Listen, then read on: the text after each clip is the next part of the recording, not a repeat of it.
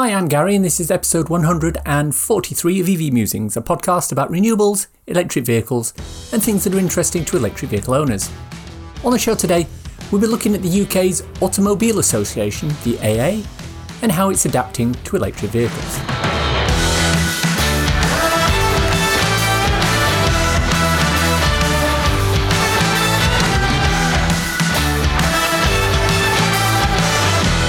This season of the podcast is sponsored by Zap-Map, the free-to-download app that helps EV drivers search, plan, and pay for their charging. Before we start, I'd like to know that anyone who bought my ebook, So You've Got Electric, is in for a little surprise.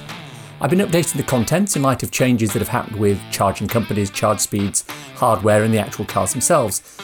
I believe that anyone who has a copy of this book will have the option to receive this update free of charge when it's released. All you have to do is head to the Manage Your Kindle item on the Amazon menu and then click the Update Available text next to my ebook, which will appear when I've obviously put the update in. And you then click the Update This Title Now link. So enjoy reading the second edition of the book, completely free and gratis if you've already bought one. If you're new to the podcast and are considering buying an EV, check out the link in the show notes and get your copy now. Our main topic of discussion today is the AA. We've talked before on this podcast about the fact that EVs are more reliable than thermic cars. It's a new word of the day, thermic. But they still need breakdown services. Obviously the one that everyone thinks about is the need to come out when a car runs out of charge. But there's also things such as tyre problems that are quite high on the list of breakdown issues. To talk through this and understand the difference between perception and reality, I'd like to welcome Edmund King, OBE, the president of the AA in the United Kingdom.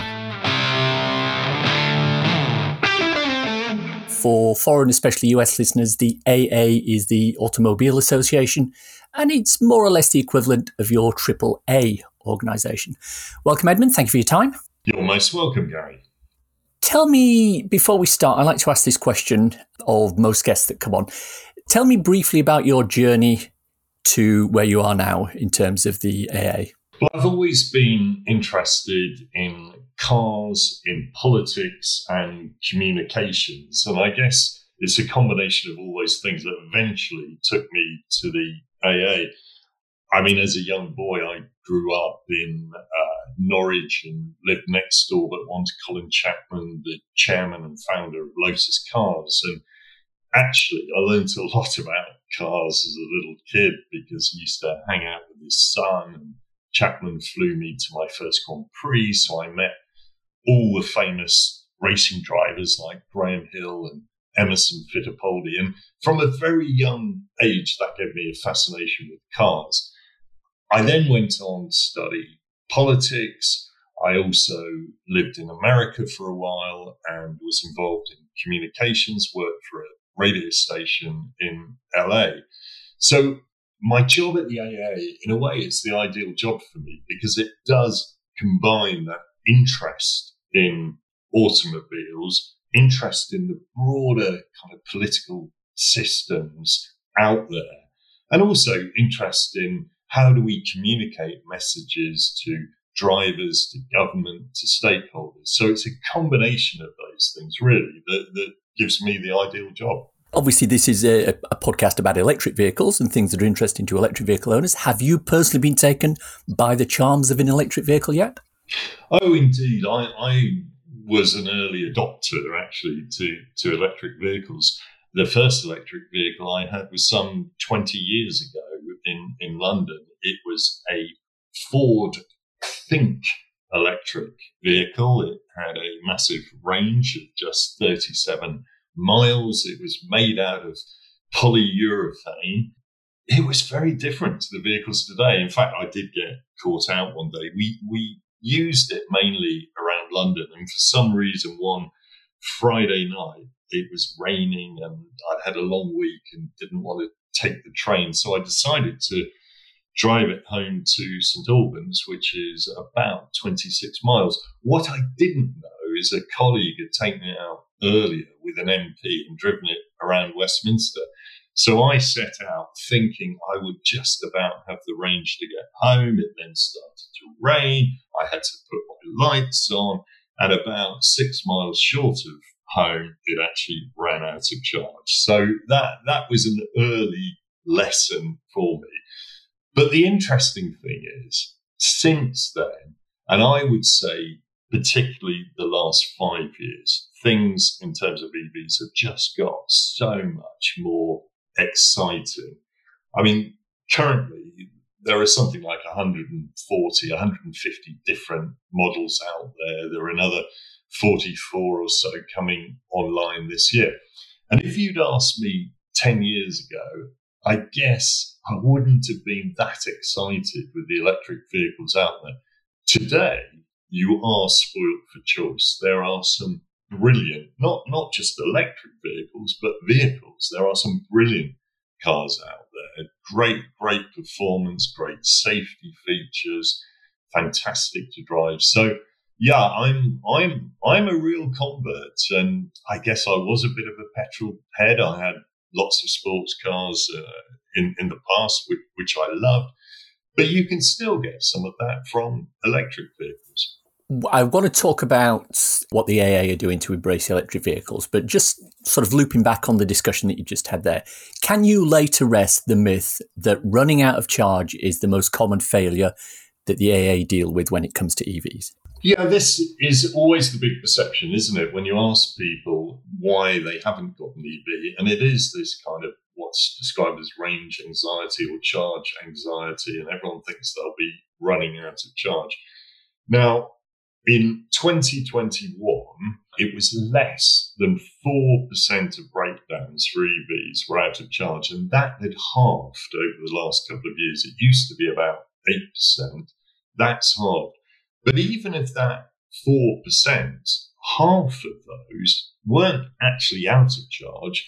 They were low on charge and a bit worried about where they would find the next charger, so they would call out the AA.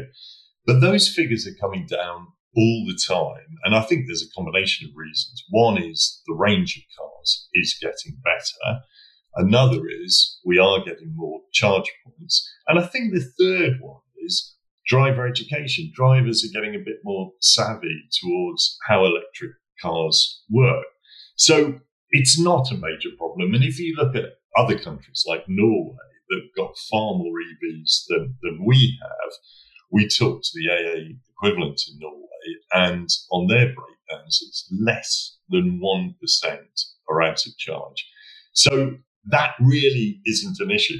And ironically, when you look at electric vehicles, the most common cause of breakdowns are exactly the same as for petrol and diesel cars. And number one is tyres and wheels. So, you know, potholes give you punches, whether you're in an electric car or not. And number two, interestingly, is the 12-volt battery. You know, 12-volt batteries can still go wrong on electric cars as they do on combustion engine cars. So, yeah, the top faults are exactly the same. And out of charge is a small proportion, and we believe it will get even smaller. So let me just confirm the figures on that. So that's not 4% of all the calls that you make. That's 4% of all the calls that you make to electric vehicles are problems with charge or lack of charge or running out of charge. Yeah, that is correct. And if you look at it in the broader scheme of things, last year as the AA, we dealt with over 3 million breakdowns overall, all sorts of vehicles. And cars out of charge was about 1,600. And of those, half of that 1,600 weren't actually out of charge, but they were low on charge. So, yeah, it's a relatively small problem. And I think as people get used to electric cars, the problem will get smaller. You do get quite a lot of warning on an electric car if you are low on charge. You know, I do a route from Hertfordshire to Norwich and back, and I know I can do it on one charge, but I know when I get back, I'll have less than 20%.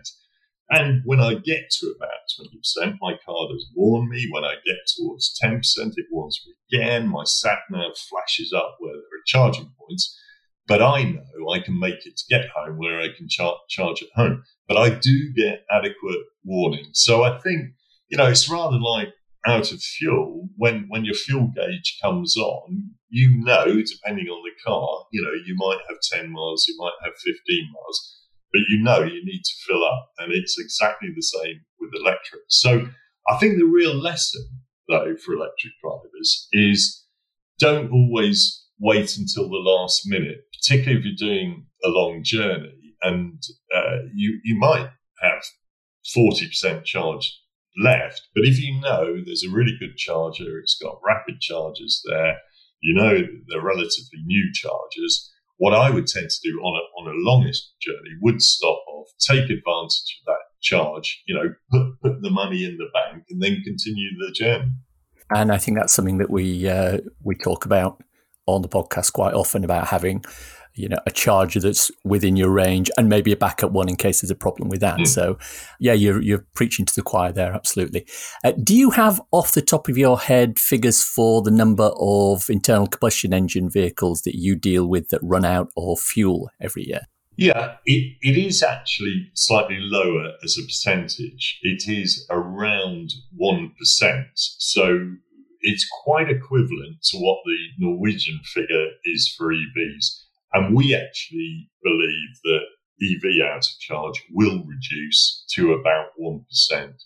You know, and that 1% might be people having a bad day, not really thinking about it, or getting to chargers that aren't actually working. So, yeah, from the 4%, we think it will reduce to about 1%, which is about the same for out of petrol or out of diesel.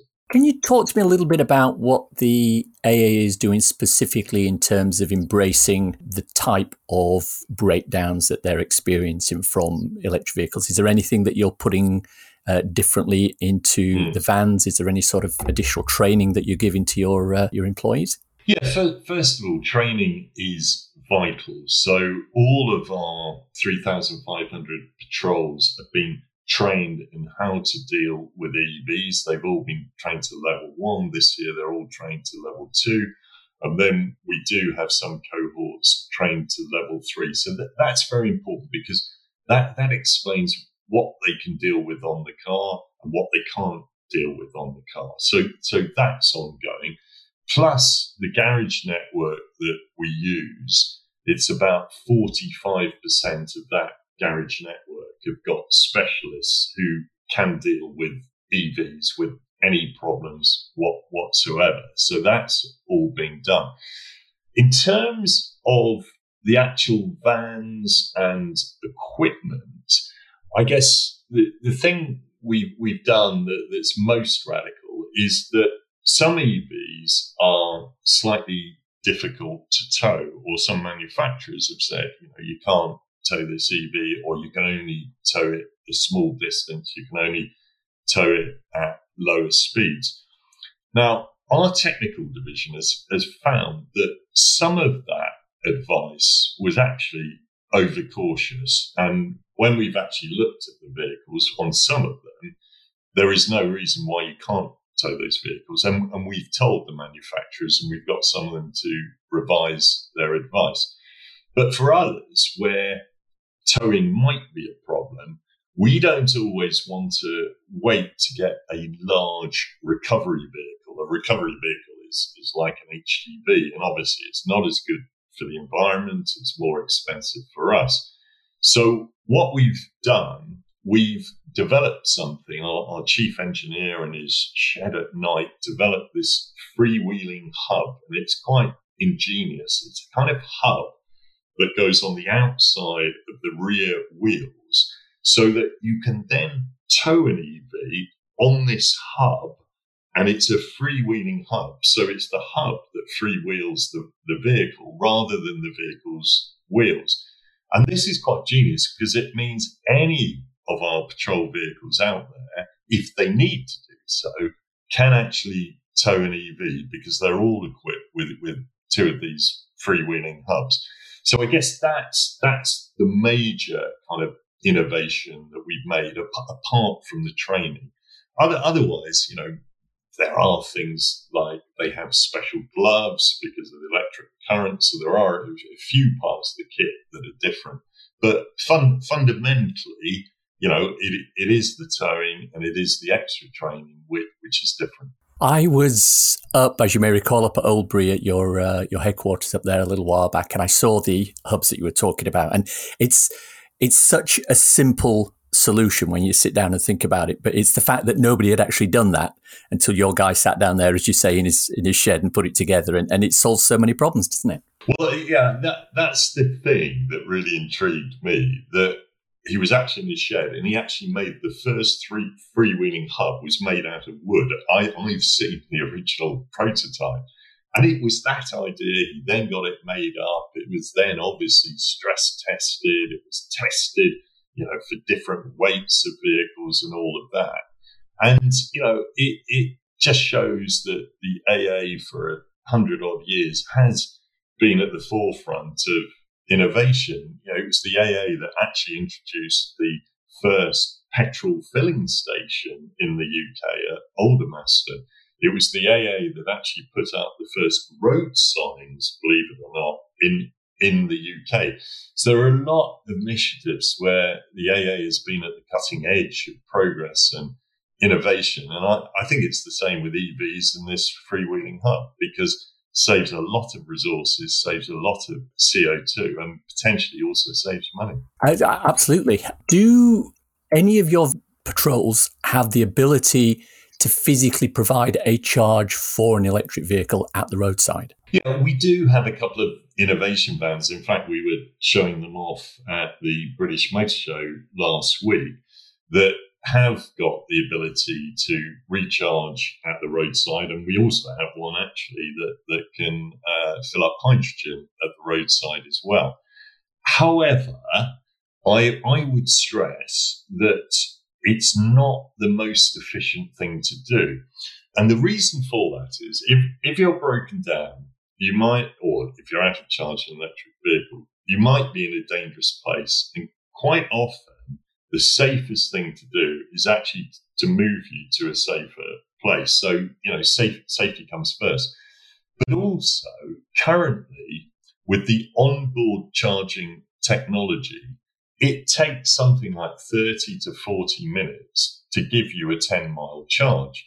Now, as an EV driver, I don't really want a 10-mile charge, because it might mean, yes, I can drive 10 miles, but can I find another charger within 10 miles that is actually working? So what we find is the most efficient thing for both ourselves, but more importantly for the customer, is to actually use the freewheeling hub and actually tow someone to a rapid charger and make sure that rapid charger is working, so that they can get a decent charge and get on their way. And that actually saves them time, and it's safer.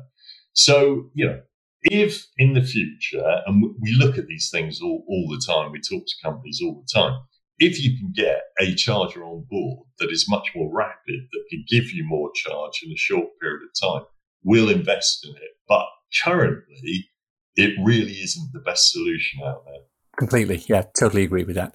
Now, you've talked so far about a number of the innovations that the AA have done, training and the freewheeling hub. And, you know, you've just talked there about potentially having onboard charging. Now, let's just take a step back and say what prompted the moves that you've made there to embrace electric vehicles? Was there a data-driven decision behind this, or was there a bit more emotion involved in it? You know, we know EVs are coming, so we might as well get ahead of the curve with them. Yeah, I think it is a combination of things. Without a doubt, something that did concentrate the minds was the government edict that by 2030, the sale of new petrol and diesel cars will be outlawed. Some hybrids will be allowed till 2035. And if you think about that, that's only 8 years away. Now, okay, for the whole car park to change in terms of our customers, because, you know, currently, like the world out there, despite everything and all the talk about EVs, the media coverage about EVs, you know, the reality is it is still a tiny proportion of vehicles out there. You know, it's something like 2.5%. But I guess we've always got to think about the future. What are the future trends? What will we need to do? And sometimes, Gary, it is a bit of a problem, because You train 3,000 patrols to deal with EVs, but the likelihood of a patrol dealing with an EV every day or indeed every month, you know, in some cases, is relatively low.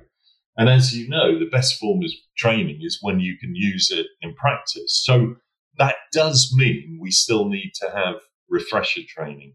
But I think as a company, we want to reflect the changing environment out there, but also on environmental grounds, we can see the argument for having more EVs out there, for having lower emission vehicles in terms of CO2, global warming, etc.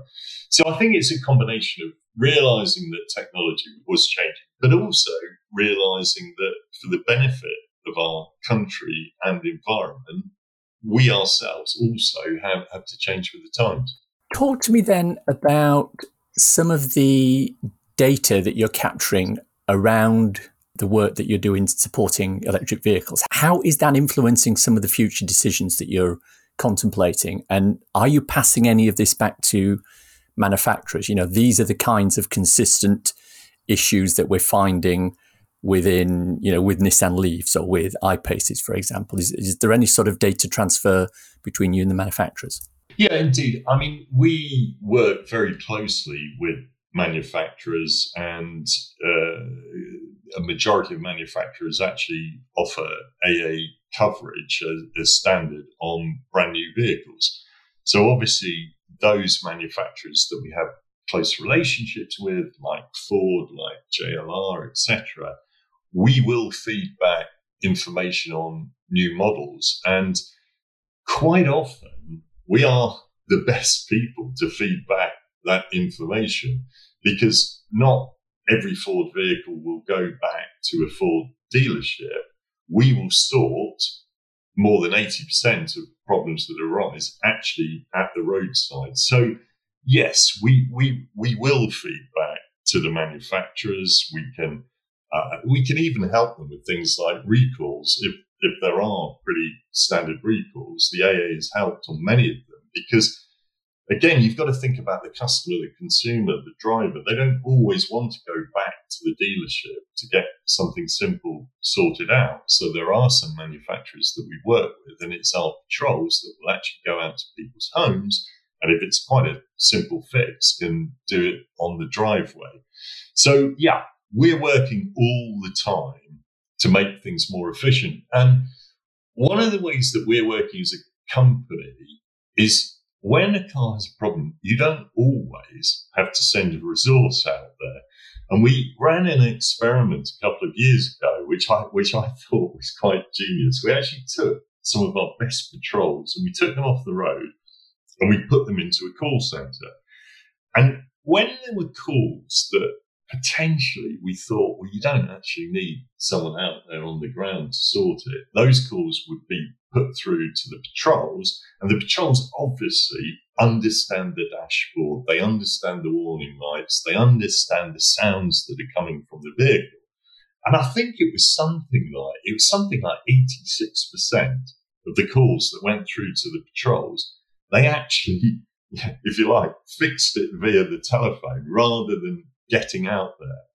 So again, I think that's an innovation that, particularly as cars become more complex, more connected, that's something that I think with the AA, you'll see us doing more and more of that kind of online fixes, or, you know, even with connected vehicles, we can fix the vehicle before it breaks down. So that's an area we'll be developing a lot, I would say, in the next 3 or 4 years.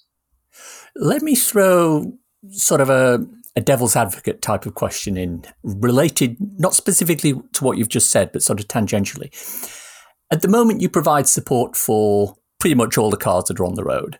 But as you've already said, EVs are a relatively small proportion of the call-outs that you attend. Now, if they are as reliable as we all think they are, and your stats indicate, is it a case to say that higher EV adoption will result in the lower need for your services across the whole country? But I think this comes back to the fundamental point that 30% of the breakdowns are exactly the same. So you will still have punctures. You will still have battery problems, 12-volt battery problems. You will still have people making mistakes. I mean, I think almost the third breakdown is, you know, people losing their keys or locking their keys in the vehicle. You can do that in an EV as much as you can in a petrol or diesel car. So there will be those ones. But I think also there will be additional things as cars develop that we need to look at. Cars have more and more sensors, cameras, radar, LiDAR, etc. And you're beginning to get faults that you didn't get previously, like the camera can't detect what's up front. Maybe the camera's just dirty. Maybe someone's hit you in the car park and it's dented it. There will be other faults that actually come up as cars become more sophisticated. And we're already beginning to see that on some vehicles. So, for example, we do breakdown for McLaren. When you go out to McLaren, you rarely use a spanner. You use a laptop, and you have to link your laptop to the McLaren. You know, it is a different world already. You know, when I think of my first car, you know, a Mini Clubman that cost £45 or something, I could do most things on that car. You know, I could change the spark plugs. You know, I even did something with the rusted sills. You know, I could do most things on that car. When I look at my current EV and I try and open the engine and there's nothing there, you know, there's little I can do apart from check tyre pressures and put windscreen wiper fluid in it. So the world of automation is changing. The way we address it is changing. But from looking at what's happening with EVs, both at the roadside and at the charge points, there's still a lot of work for the AA to do, both now and into the future. I mean, that's an excellent point. You know, ironically, my very first car was an 850 Mini, and I could do exactly what you said. I mean, I took the cylinder head off and replaced the gasket and ground the valves and all that sort of thing. But now I drive an ID3. I get into that and I don't need a key. It recognises when I'm in the car. It starts without me having to press a button. The handbrake is not a handbrake. It's some electronic thing that turns off and on, and there's no way I can override it. And it's a little bit scary in certain aspects, because if something like that goes wrong, I have absolutely no idea what to do with it. Well, it is. The world is changing so much. And this comes back to a fundamental point of the AA that we've been looking at when you're talking about new drivers and younger drivers. And there is a whole new generation.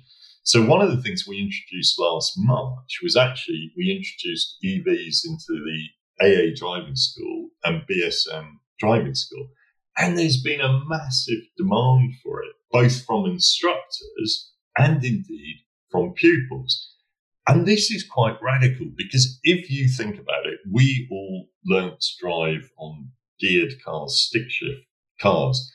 The future generation are going to learn to drive in automatic cars, because all EVs are automatic. So again, this will bring about great change. My oldest son learned to drive in a geared car, but my two kids at the moment that are taking lessons are actually doing it in automatics, because they like electric vehicles. They like the electric vehicles I drive. And in the future, they want, when they can afford to, get an electric vehicle. So again, you know, it's not just the cars that are changing, it's what the drivers learn. So the driving test will have to change more. In the show and tell bit, you will have to talk more about how you charge a car. Where is the charging point? You know, how do you get more range out of the car? What is regenerative braking? So again, I think the whole world of automation, from the car to the training of the drivers to the driving test, this will all change more in the next 5 years, perhaps, than it has in the last 10 or 20 years. Again, excellent points. I hadn't actually considered that when it comes to the show and tell side of a driving test. It's that long since I've had to pass a driving test. It's I'm not even sure I could do it anymore. Just moving on quickly, I know the AA have agreements with certain vehicle manufacturers to provide dedicated support for their cars. I know you've got Audi as one of the companies, and is VW another one that you're involved with? Is there a possibility or even a need to do that for certain EV-only marks, Tesla, Geely, BYD, for example, as they start to become more prevalent in the country? Yeah, I mean, it is interesting, but most of the EVs have common factors of what goes wrong, what needs to be put right.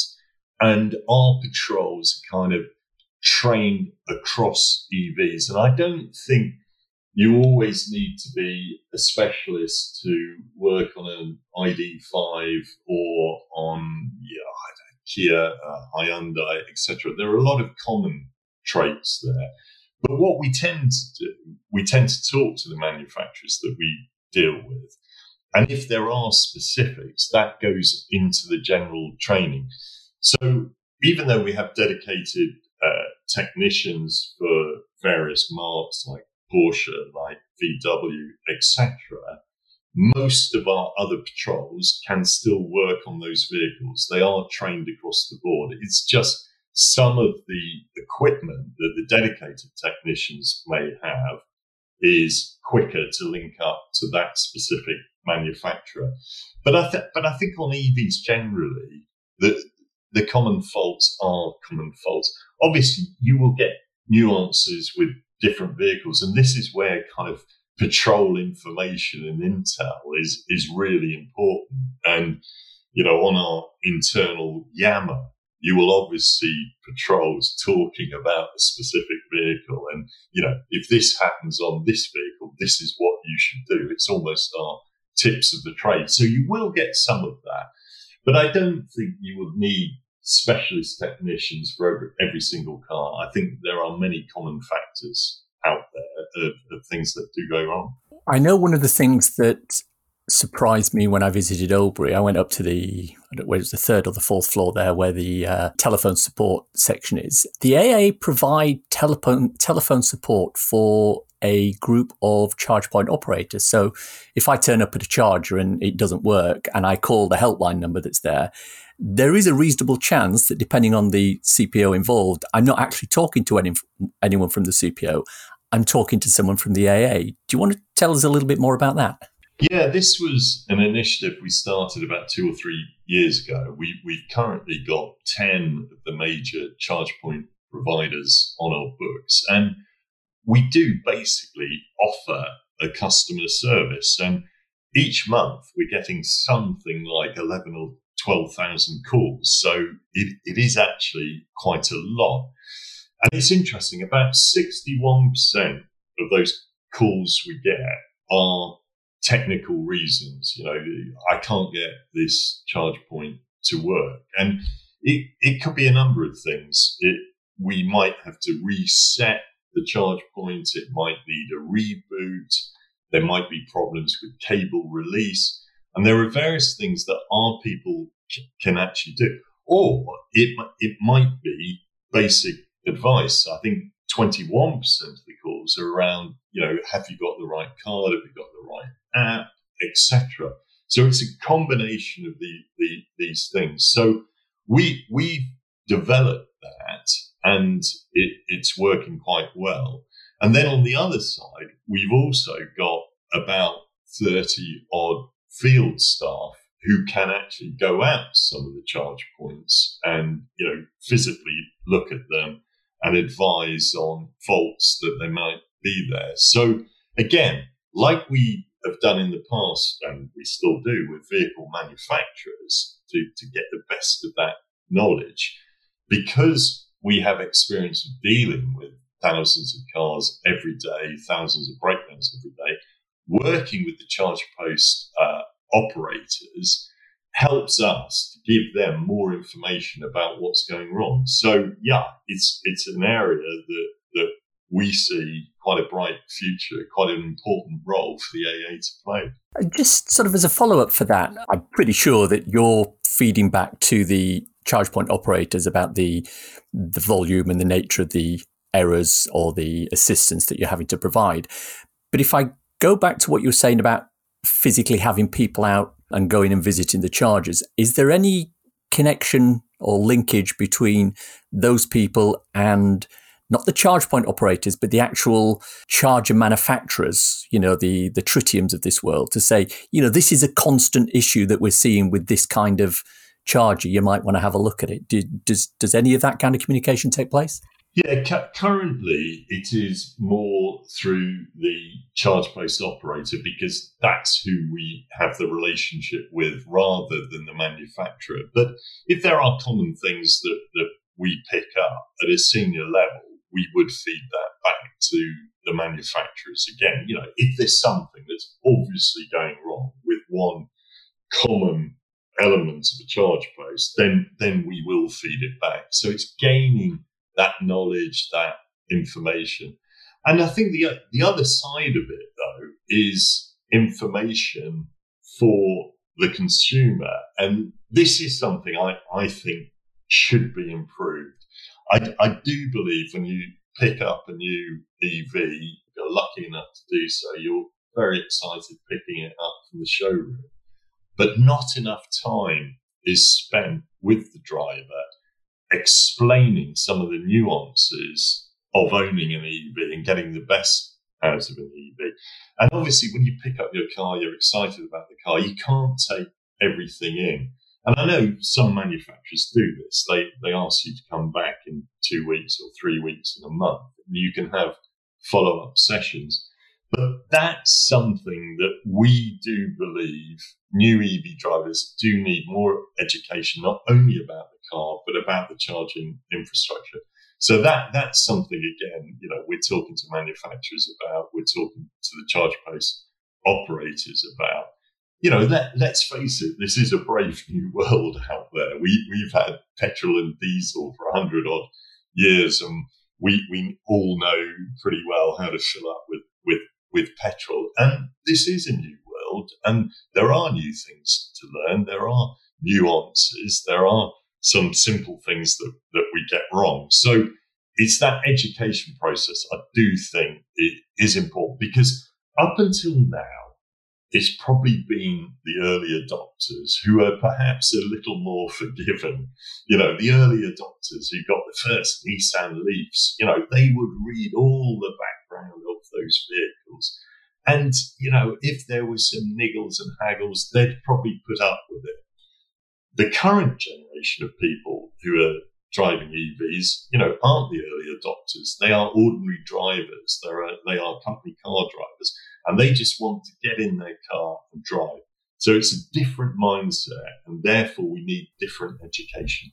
Oh, again, you're preaching to the choir there. And it's, you know, I've run whole episodes in this podcast about education, and speaking specifically to what you've said there. I mean, the number of times I've been to a charge point to find an I-Pace or an eTron charging on the AC charger. And when I say, why are you not using the Rapid? They go, well, it won't accept it. And it's because nobody's told them that there's that second little bit below the AC charger. And when you flip the flap down, you get the high voltage pins. And, you know, people's faces just light up when you show them that. Oh, you know, I don't have to spend 4 hours at a charger anymore. And again, it's absolutely education, 100%. But I do believe the EV community are also really good at that. And, you know, I myself have turned up at the bank of chargers, and someone's come up to me and said, no, that one's not working. This one here is problematic. We've phoned up, and have been really helpful, you know, rather than just leaving me to try and plug it in, going through the whole process. So as a community, I think they are very helpful, but I do think there's more that manufacturers can do, and, you know, more that the AA can do to help messaging that. Final question from me on this. You mentioned earlier about the British Motor Show, and I was there, popped by the stand, said hi to Dean and a few of the people there. You, as you mentioned earlier, you debuted a hydrogen power branded vehicle. Now, talk to me about the thinking behind that. I mean, I know you provide hydrogen in certain vans to refuel the fuel cell vehicles that are stranded. Now, is this a belt and braces thing, or do you seriously expect hydrogen for smaller vehicles to increase in the UK? Yeah, so we launched a hydrogen fuel cell Hyundai Nexo as a patrol car for ultra low emission zones. And actually, I was quite impressed with the amount of kit that fits into the back of that vehicle, from, you know, the freewheeling hub, the different batteries and most of the tools. The only thing that that vehicle can't do that the current patrol van can do is actual towing. And again, I think we get a little bit obsessed with towing, because if you look at the AA's fix rates, we fix about 85% of cars at the roadside. So you don't always need towing capacity. And I think sometimes we kind of look at it that our vehicle must do everything. So this hydrogen fuel cell vehicle, yes, we're testing it out, and we will test it out in one of the ultra low emission zones. And I think there are a number of reasons why we've got it. I think the jury is still out for the longer term, what role hydrogen may play in our transport infrastructure, particularly when you look at larger vehicles, heavier vehicles, where batteries would need to be pretty massive, pretty powerful to actually power up a 44-ton truck, etc. And where you've got depots where industry can have their own hydrogen supplies and fill up their own vehicles, I think there could well be a role for that in the future.